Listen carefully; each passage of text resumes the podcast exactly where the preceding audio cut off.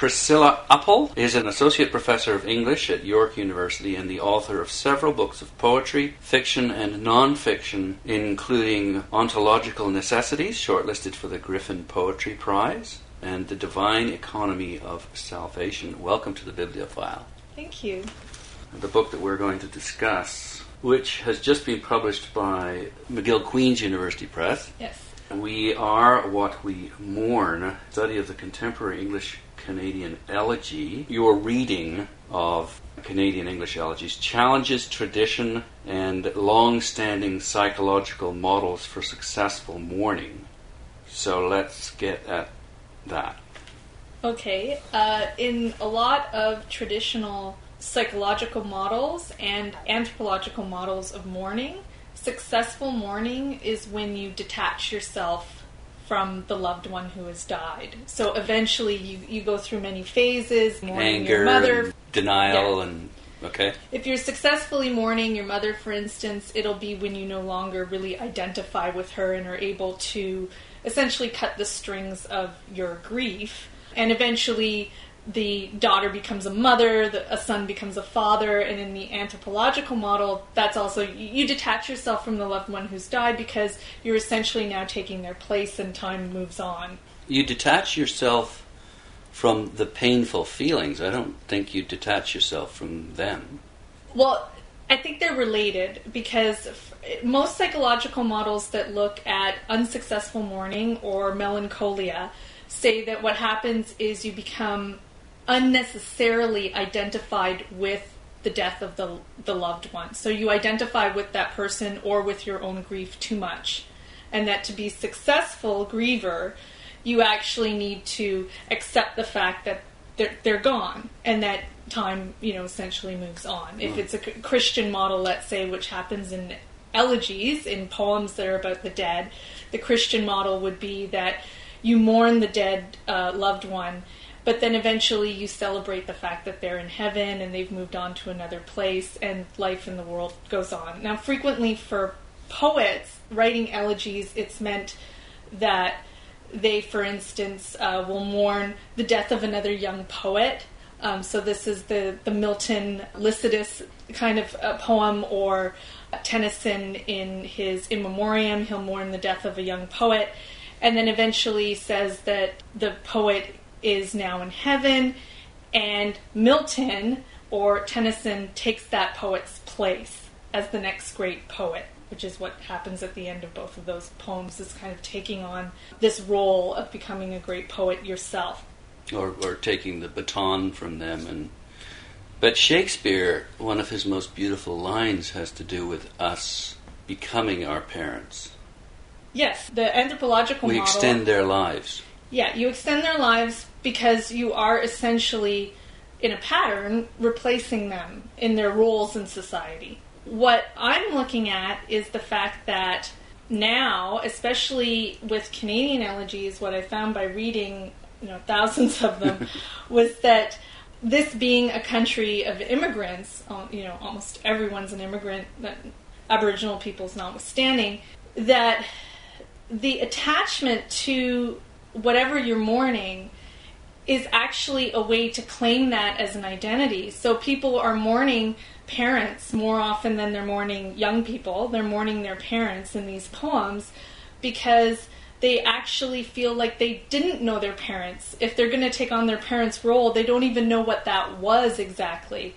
Or if they're mourning ancestors in their past or a certain community, uh, the whole act of mourning actually becomes a way to attach yourself. So instead of this detachment model of mourning, Canadians use mourning as a creative act to, in fact, create the past and create history as a means to, to carry on into the future. That's basically what I was I was looking at, and why mm. this might be happening and a necessary creative act in the late 20th and early 21st century, which is now becoming a completely you know global community in many ways so that people are not only continually changing or forming new identities as we move around and you know become influenced by other cultures but also because what you actually mourn will determine how you perceive your past. What is it you're upset that you've lost? And so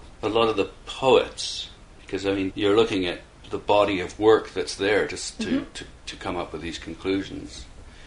So these poets have chosen to mourn the death of parents over, let's say, place or or children or is there a greater percentage of mourning about parents than there would normally be? Yes. Okay. There is. Many conventional elegies, particularly in the English elegy tradition, would be people mourning youth, uh, people mourning the death of, of children or the death of young people because Mm. there's a perception of the loss of potential. Right. That this is something that's even more Tragic. tr- tragic to us, the, the death of a young person. And so that has traditionally been uh, a whole elegy category. Not so much death of parents until the 20th century. I think what's also happening there is, is one of the differences that I see between, for instance, Canadian elegies and American elegies, and there have been books on the American elegy which argue this, is that in the mythical mourning model, which is Orpheus and Eurydice, the husband and wife, the young people who uh, get married, and Eurydice, the wife, dies on the wedding day. Orpheus is filled with grief. He asks to go down into the underworld to retrieve her. Um, they say okay because they're so moved by his song. They say that's all right, but you know, you can't look back until you've brought her back from the underworld. And of course, at the last second, he looks back and loses her forever. And he's grieving this all the time. So for poets, Orpheus has been a persona for the grieving poet. And again, that, that poet in some way having to accept but refusing to accept that uh, Eurydice has died. The American elegy tends to place a lot of the emphasis in late 20th century elegies on the person who's suffering, on the person who's dying. So there are lots of elegies, there, there are lots of breast cancer elegies and AIDS elegies, and really concentrating on the fact that no, this person is dying. I don't care so much about the poet anymore, mm. the person who's grieving. Let's look at the person who's dying. So it's not they're not dead yet. They're di- they're in the process of dying. Yeah, or it'll be that they've died and they're going to look back on the suffering that that individual uh, went through bef- before they died. What does that tell us about Americans then? Well, I think Americans have always been interested in um, the individual, in the person on the margins, in the person who is in somehow protesting. Or the struggle too, I, I Yeah, guess. and- struggle for what? Freedom or health or escaping death or I, I think so, in, in terms of also the ethos around, you know, the expanding frontier or something Mm. as well. So that that makes sense, I think, for the American elegy. So there's a book, for instance, that says that the emphasis is all on Eurydice. So the emphasis is all on the dead loved Mm. one. Mhm. In the Canadian elegy, what I noticed is that the mourners really want to talk to the dead. Like they're so they're almost staging conversations, and in fact are staging conversations in some of the poems. But uh, a lot of the poems tend to be long poem elegies, as opposed to a short lyric or even to you know a couple of lyrics. They either tend to be these long poetic sequences, uh, mourning, or a long poem, so a very extended uh, single poem. And I think that what ends up happening there, it's because the poets are trying to talk to the dead, and uh, they they have to do this through many different strategies. So whatever poetic strategies they have. So what you get in in the Canadian elegy is this invitation for Eurydice to actually come back from the dead, mm-hmm. so you can have a conversation with her. And I, I noticed too. I mean, a lot of Canadian fiction is, is a bit obsessed with ghosts, mm. uh, but certainly the poetry is obsessed with go- with ghosts. One of the things that comes to mind then is a couple of things, but first of all, just the fact that the children, the first generation immigrants, may not really have known what life was like in the old country, and then their parents sort of spent their whole lives trying to make life better for their kids mm-hmm. without really conveying the tradition. Would you say that's Yes, and? I think that that's what's what is evident in a number of the elegies. I constructed the book into three main chapters. One is elegies for parents, another one is elegies for places, and the third one is uh, elegies for displaced communities. So we've talked a little bit about the parents, but there's also in terms of places coming to live in a place and not really knowing its history, not really knowing how that place became the place that you're in, or having the elegy mourning the fact that the place is now a ghost town and hasn't been, you know, properly memorialized or appreciated by the people who now, you know, walk by it or whatever. So, for example, then old buildings would have been demolished and skyscrapers put up, or Yes, yeah. So you might have with Al Purdy, for instance, he, he'll write about mills, mills that have been abandoned, Roblin's Mills, or he'll write about the country north of Belleville. the good old days, Yeah. wanting to bring them back. I mean, even with the Al Purdy elegies, I don't think the intent is to bring it back, but I think the intent is to recognize that whenever you're looking at a place, it's several places at once. And I think it's the same thing with, with mourning the parents.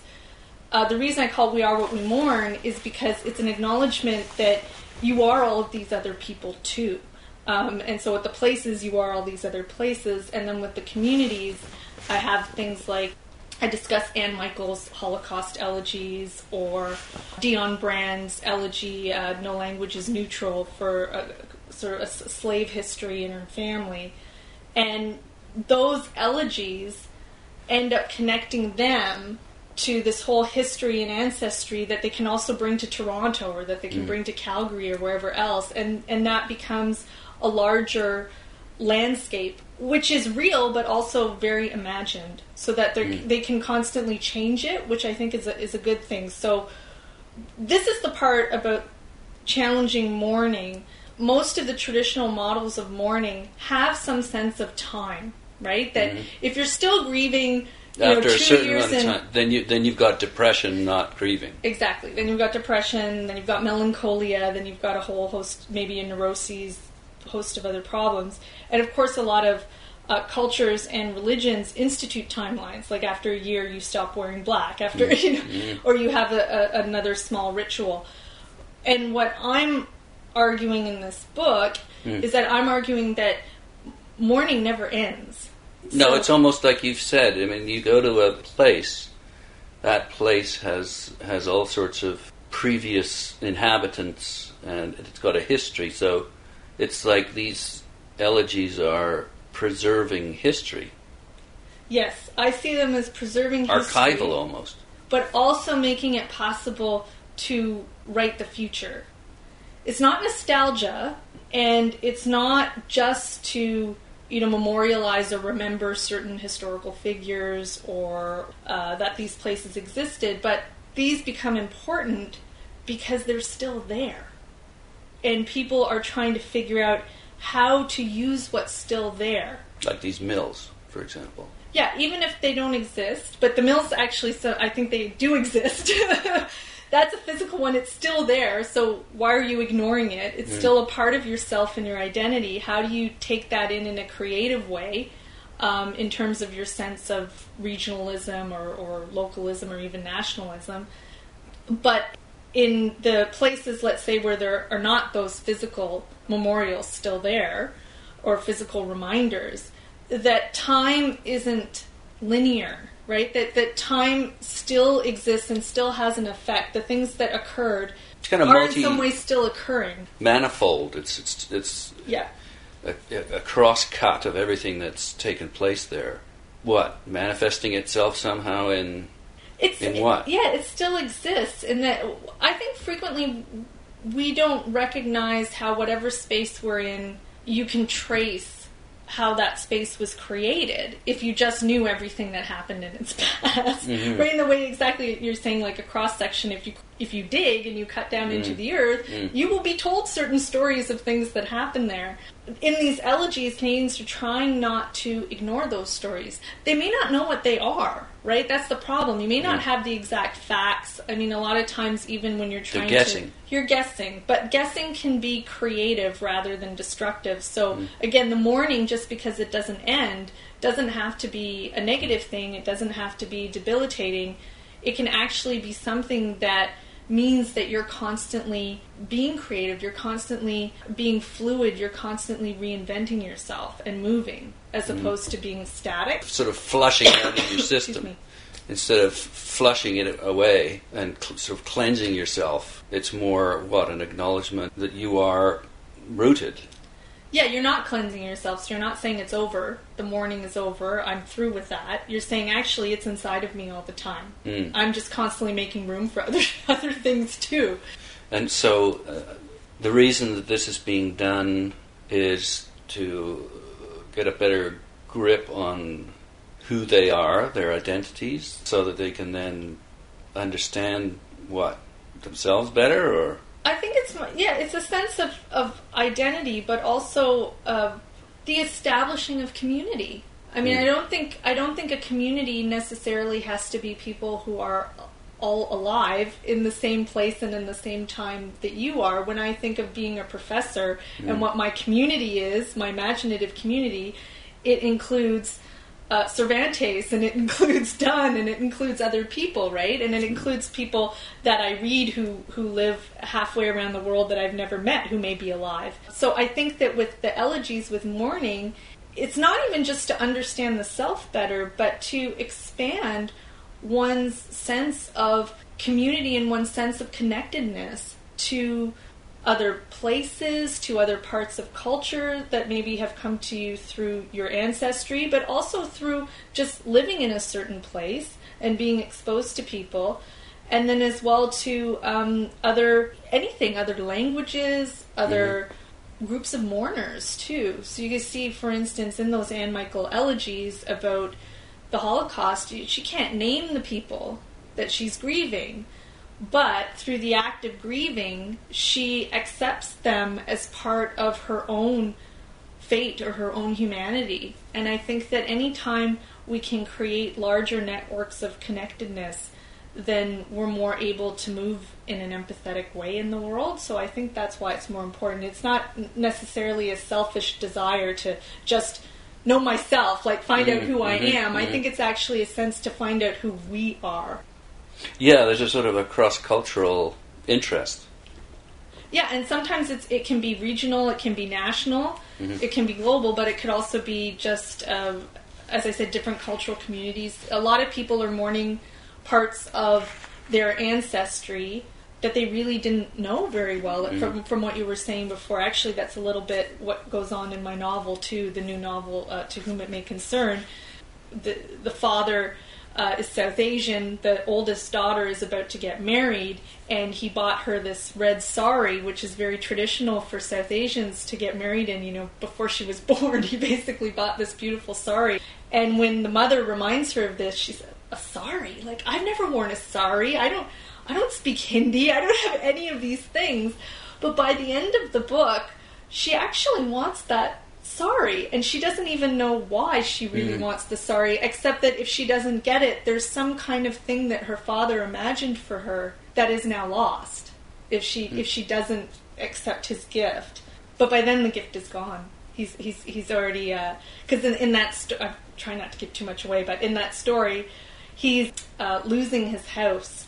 Um, he's in the process of having his house taken away from him. So one of the things that he and his home care worker decide to do is to try and sell a bunch of the things in the house. And because his daughter has already rejected the sari, he puts it up on eBay. Ah.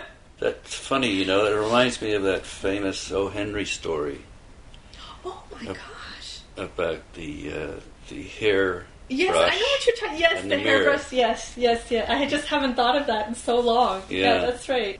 I'm speaking with Priscila Uppal, who is an associate professor of English at York University and has just, in addition to having written a, a novel, published a work of nonfiction called We Are What We Mourn, the contemporary English Canadian elegy. We talked earlier about the predominance of ghosts in Canadian literature, and I first started to do a bit of research for this interview. Uh, I couldn't help but think of William Lyon Mackenzie King hmm and his attempts to connect with his mother. Yeah. He also, I think, a young there was a young man, a young friend of his, who died, and there's a statue to him, Oh, like sort of an elegy, I think. in front of Parliament, the Parliament buildings. It seems that mourning uh, and uh, connecting with the dead played a, a, pretty big role in his life. You, did you come across any reference to him at all, or? He's sometimes mentioned in the elegies, in American elegies and in um, British elegies. Frequently, there are these great elegies for important historical figures. They're, yeah. You know, they're great elegies for Queen Elizabeth. They're great elegies for George Washington, what have you. Mm. And we don't really have them. Like we don't have a great elegy for uh, Mackenzie King. We don't have a great elegy for Trudeau. We don't. and why is this? So, so they're they're exploring that question. But I I do think that um, with the idea of of you know wanting to talk to ghosts and, and mourning there's a, a line in a Earle Birney poem that's quoted in the introduction. That's it's by our own lack of ghosts we're haunted. It's like our uh, the fact that we're so hung up on trying to establish what identity we have because we don't seem to have one. Yeah, and who am I going to ask to to help guide me? who, who you know, so that's Mackenzie King's problem. Mm-hmm. who am I going to ask to help me make decisions? I think he also used to ask his dog. His dog, yeah, Pat, I think it was. Yeah, the dog, and then trying to get in contact with the dead mother. Well, like yeah, Ouija boards, and uh, but Yeats was into this sort of thing too. Oh yes, yeah, yeah. He was into the occult and talking to the dead. Yeah, I, I, mean it's not it's not specific to Canada. I think that interest, but certainly when you look at what a culture is writing as a whole, you see that this is a little bit of an obsession here, and I think we can understand it in in in this sense. There are lots of Canadian studies programs in Germany, in Italy. I meet a lot of the professors who come to York University and say, you know, we're just fascinated by Canadian literature. And you know, of course, that makes me very pleased. But I'll say, well, why are you fascinated? And the, and they basically come up with variations of, of this response, which is when you're in Germany, you're always reminded everywhere you go what it means to be German. When you're in Italy, you're reminded everywhere what it means to be Italian and who your great artists are and your great architects and your great politicians and all of this. And, and it's almost suffocating to people mm-hmm. that they're told this is who you are they said the Canadians, all your novels about how you have no idea who you are. We find, we find this like really not only just fascinating, but they find it liberating. Yeah. They think it's just a wonderful, freeing thing to not know who you are. Which is so ironic because I mean we get so much of that. We get fed up with it and bored of it. Yeah. Just in the same way that they get fed up with their Germanness. Yeah, when people say we don't know what it means to be Canadian, is it just hockey or something? People get yeah, or un-Amer- we're just not American. Not American, yeah. yeah. So I think that the, and there is hmm. that tension in a lot of the poems about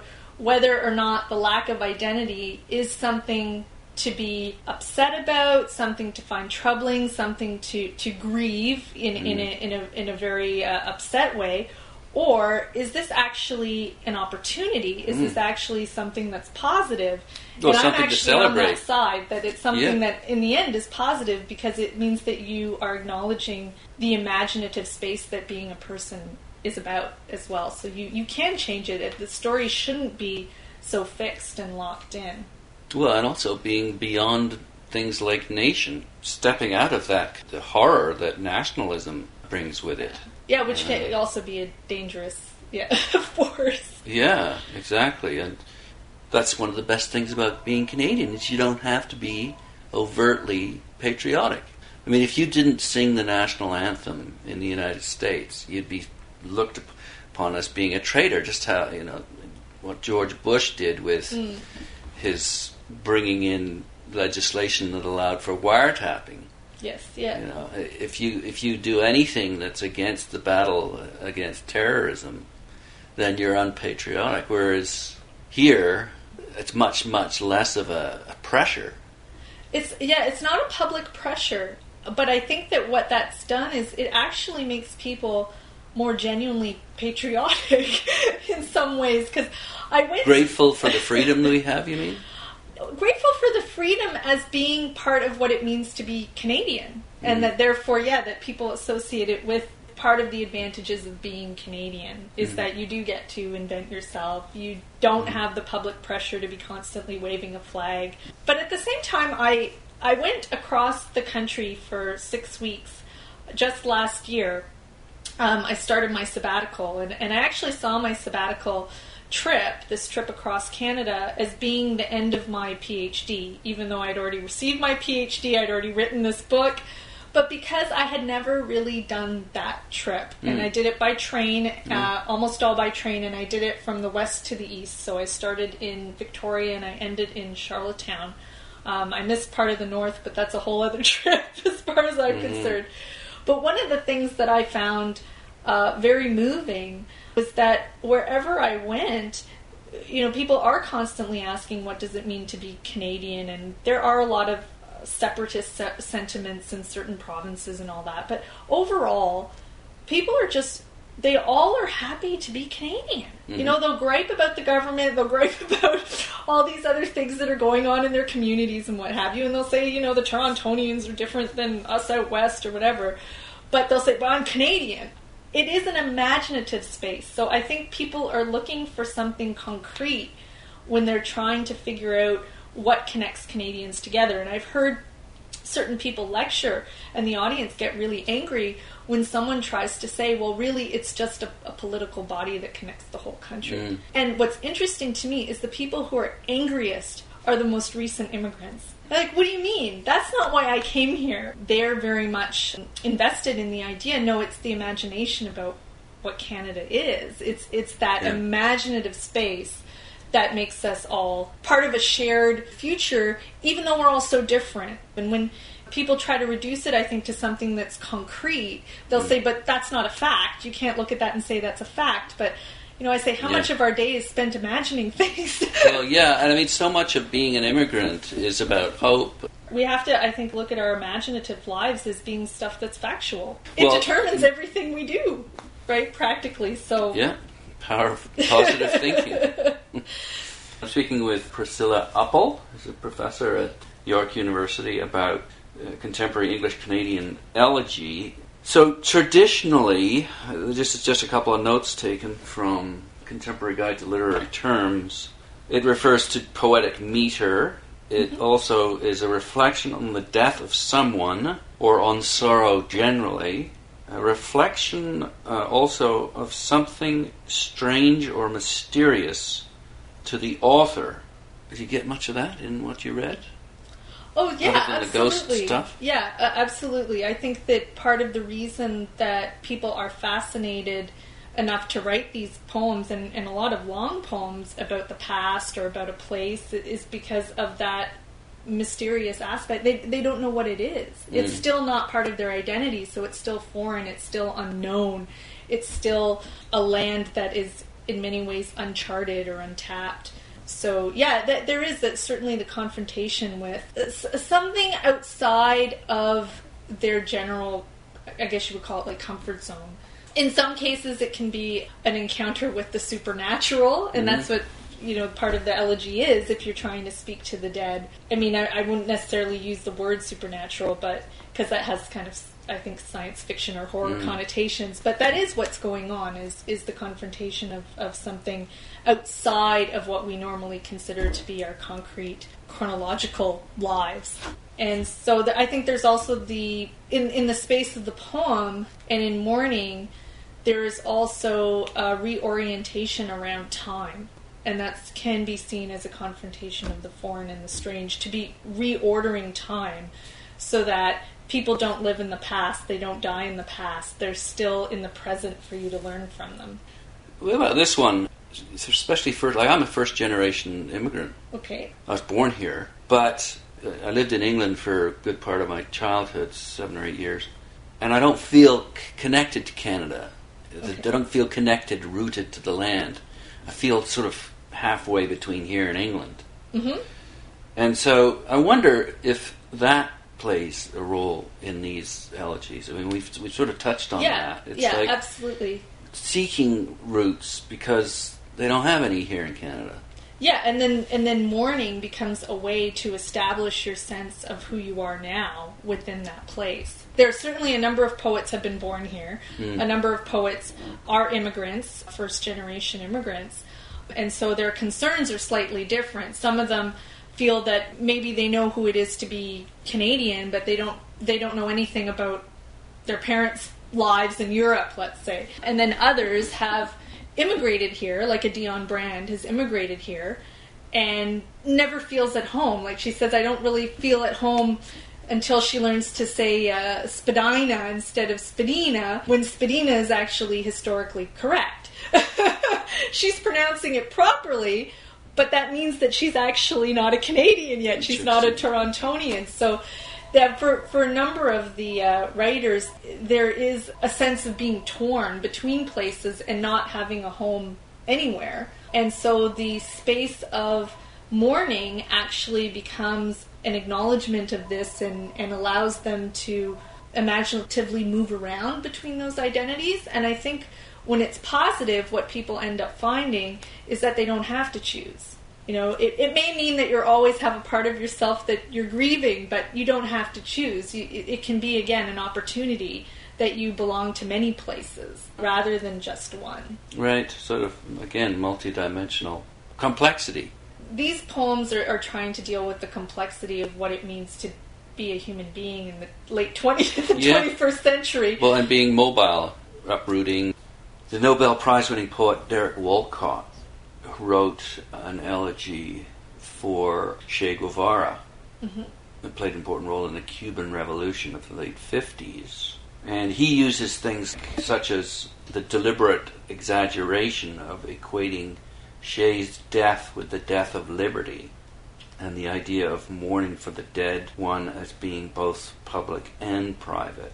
You, know, you talked about the fact that in England and the States there seem to be more elegies for well known mm-hmm. heroes. Why isn't that? We just don't have enough of them, or we don't respect them enough, or. Uh, I think it's again a combination of factors, and the poets are trying to figure that out too. And most of them don't really make the argument that we don't have enough of them, but usually that they're either not respected, they're not appreciated, or you're not taught them we're not really taught to have these great figures that we're supposed to revere overall. I think we get taught about certain battles and about certain treaties and about certain documents that are signed, right. but not necessarily that it's all one player who, who made this all happen. But John A. MacDonald is, I mean, a pretty pretty significant character in our in our history.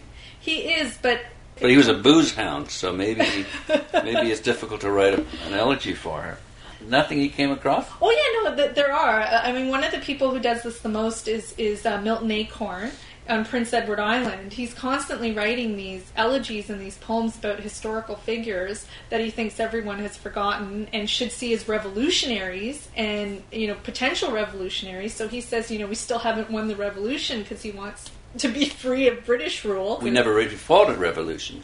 Maybe that yeah, has something to do with it people say that has to do with it um, in terms of having a major political crisis that ends up bringing heroes to the forefront mm. and all. And I think that's true. What I end up seeing between you know American and British and Canadian there too is is the British have such you know I'm obviously overgeneralizing, mm. but the British have such a sense of hierarchy, uh, right? And, and class. a class system mm. and a hierarchy and they are just naturally suited within that mindset to be writing elegies about figures that they believe are, are worthy to be praised, that are on top of them, so to speak. Mm. And then the Americans, because they're so wrapped up in the idea of the individual being able to combat all of that nonsense. The, com- the common man, I suppose. Or, the, the, common man who, who uh, you know, rags to riches. It's by your own will and your own hard work you can be a hero. Everyone can be a hero so they tend to write a lot about the individual who, who's also the rebel, the margin. But in Canada, I think we actually have a much more socialist sense of our history, mm. and it's about communities that did things. It's about it's about whole groups of people. Even in, in terms of language, it's very common in a lot of other European poetry to say we, to speak in, in that plural. It's very uncommon in American verse it's more common in Canadian verse. In American, it's I. Well, yeah. what I usually point to is the quintessential American poem is to me the Song of Myself. It's you know it's Walt Whitman. I know he's meaning to encompass the whole United Mm-hmm. States, but it is the song of myself. I am this. I am the United States of America. I am all this. And and it's that that constant Me, me, me. yes that constant reiteration of the individual and Yeah. the presence of the individual.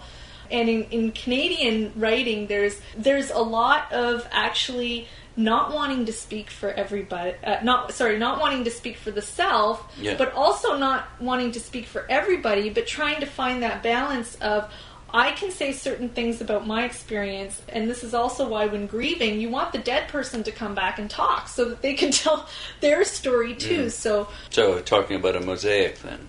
yeah, and the poetry that it, it can reflect a mosaic. One of the things I find really interesting about death rituals and mourning rituals is that a lot of them are designed around the idea that you have to bury the dead properly with you know certain respect, with certain um, i- c- conditions and, and uh, ornaments and ritual, and, and most of that is designed so that they don't come back So they can survive the journey, or they can survive the journey and then they can exist in that other realm, whatever realm you believe it to be. They're not hmm. going to come. If, if, if there's a ghost, we usually consider the ghost is angry. They have unresolved issues. you know, they want to haunt the community. They want revenge, whatever that is. So a lot of these rituals are designed to, to make sure that, that that the dead person has a safe trip. But hmm. it's also about showing proper respect and, and hopefully, you know, they won't come back. They're not supposed to come back. yeah, yeah.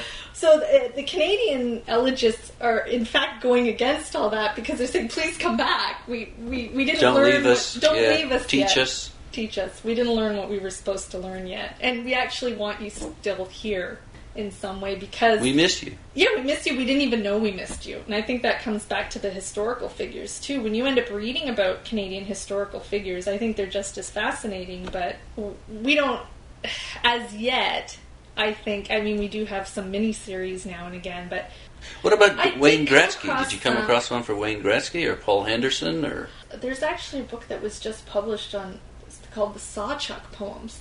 I can't remember the name of the author right now. I you did come up with a couple things like that, but they they didn't occur enough for me to study them as a trend. That's mm. what I was trying to look at and see Yeah. what what are the predominant things that people are doing. Mm. There are some for historical figures. There are some elegies for historical figures, but they tend not to be the dominant subgenres of the elegy. So it, it did show a kind of lack on poets' part to go after that kind of subject matter. So I wanted to look at why. Yeah. And usually it's the case of Canadian history as being something that has been undervalued, um, not taught.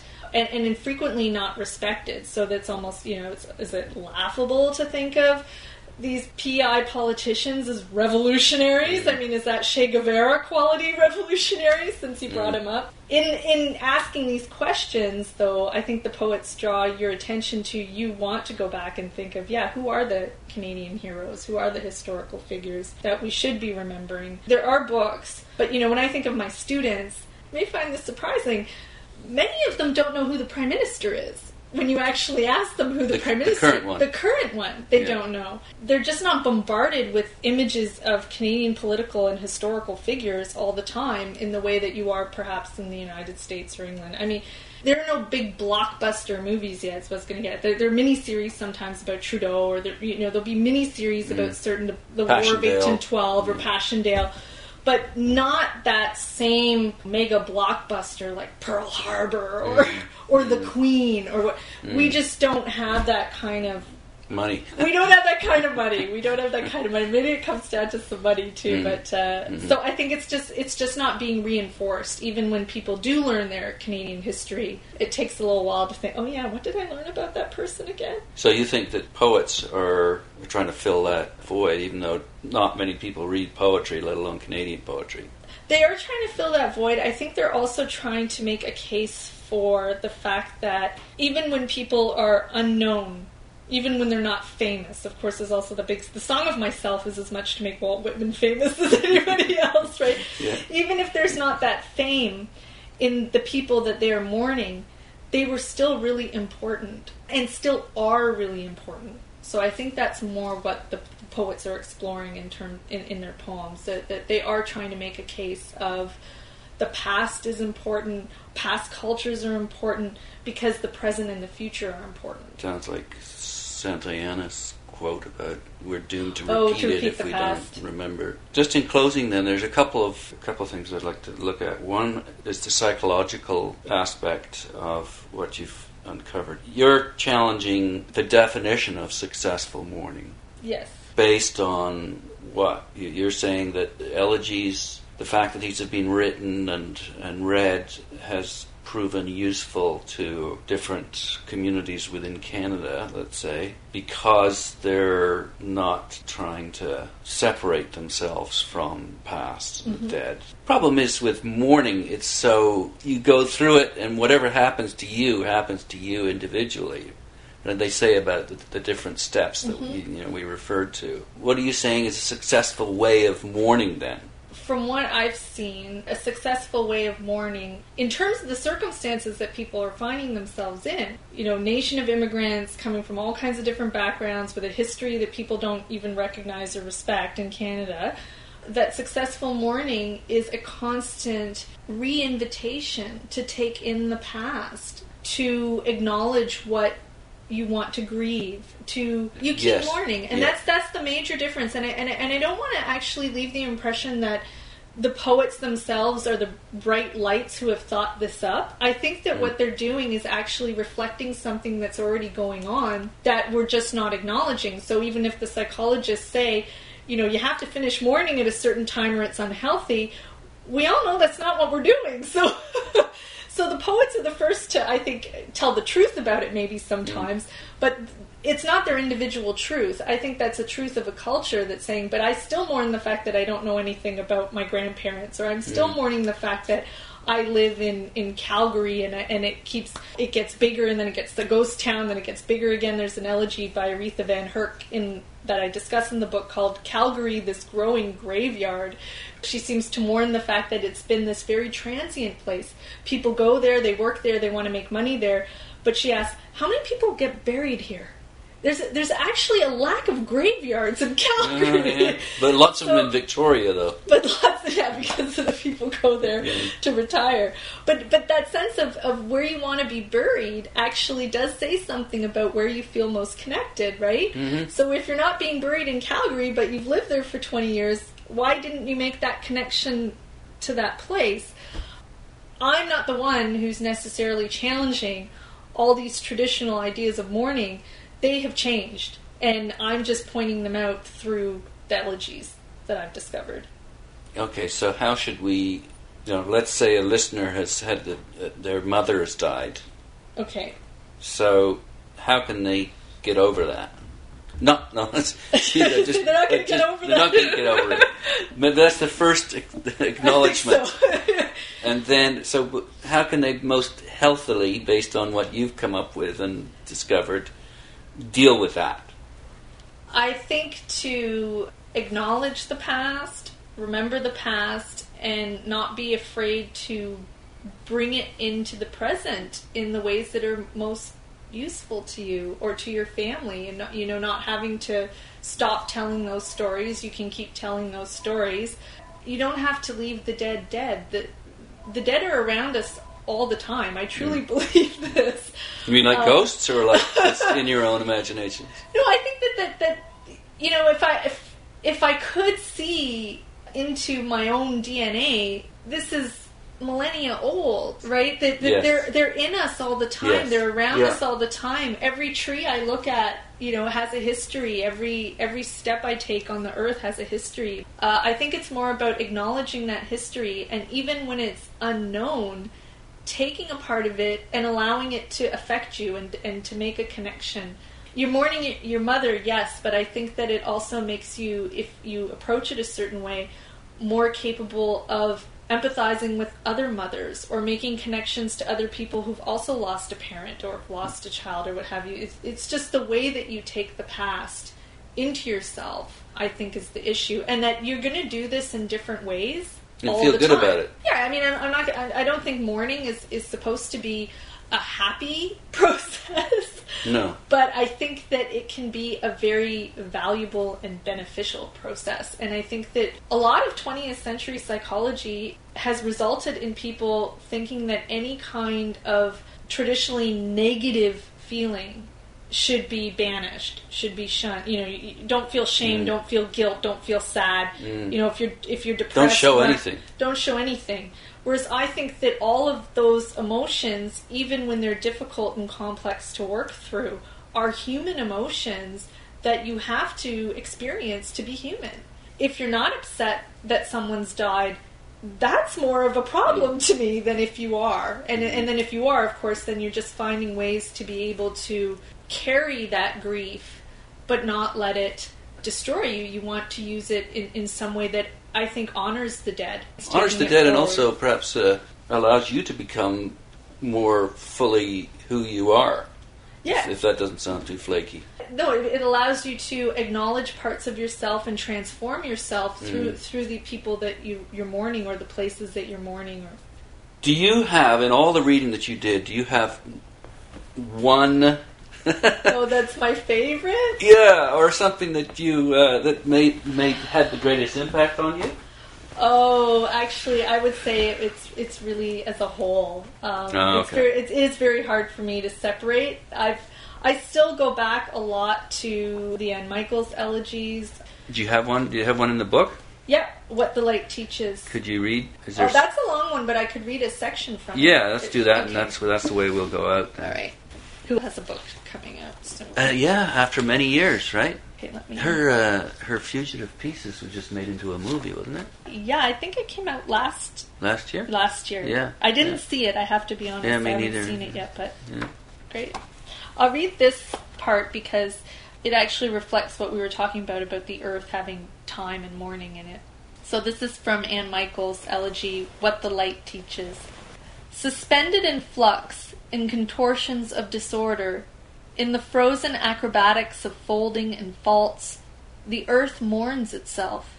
Continents torn in half and turned into coastlines call for themselves across the sea. Caves, frantic for air, pull themselves up by the ground, fields collapsing into empty sockets. Everywhere, the past juts into the present. Mountains burst from one era to another, or crumple up millennia, time joining at its ends. Very good. Puts me in mind of the group of seven and the, the land. There are elegies for Tom Thomson Oh, in, that discussed in there. Yeah, Oh, I should have mentioned the Canadian painters come off fairly well. Oh, do they? Okay. Thank you for coming uh, off so well in our conversation. Oh, thank you. I've enjoyed it. I've been speaking with Priscila Uppal, who is an associate professor of English at York University in Toronto and the author of a number of books of poetry and fiction, including Ontological Necessities, shortlisted for the Griffin Poetry Prize, The uh, Divine Economy of Salvation, and you've just come out with a novel, To whom it may concern. and that's published by. uh, by Doubleday Canada, and it's a loose rewrite of King Lear, modern retelling of King Lear set in Ottawa. Fantastic. Thanks very much again. Thank you.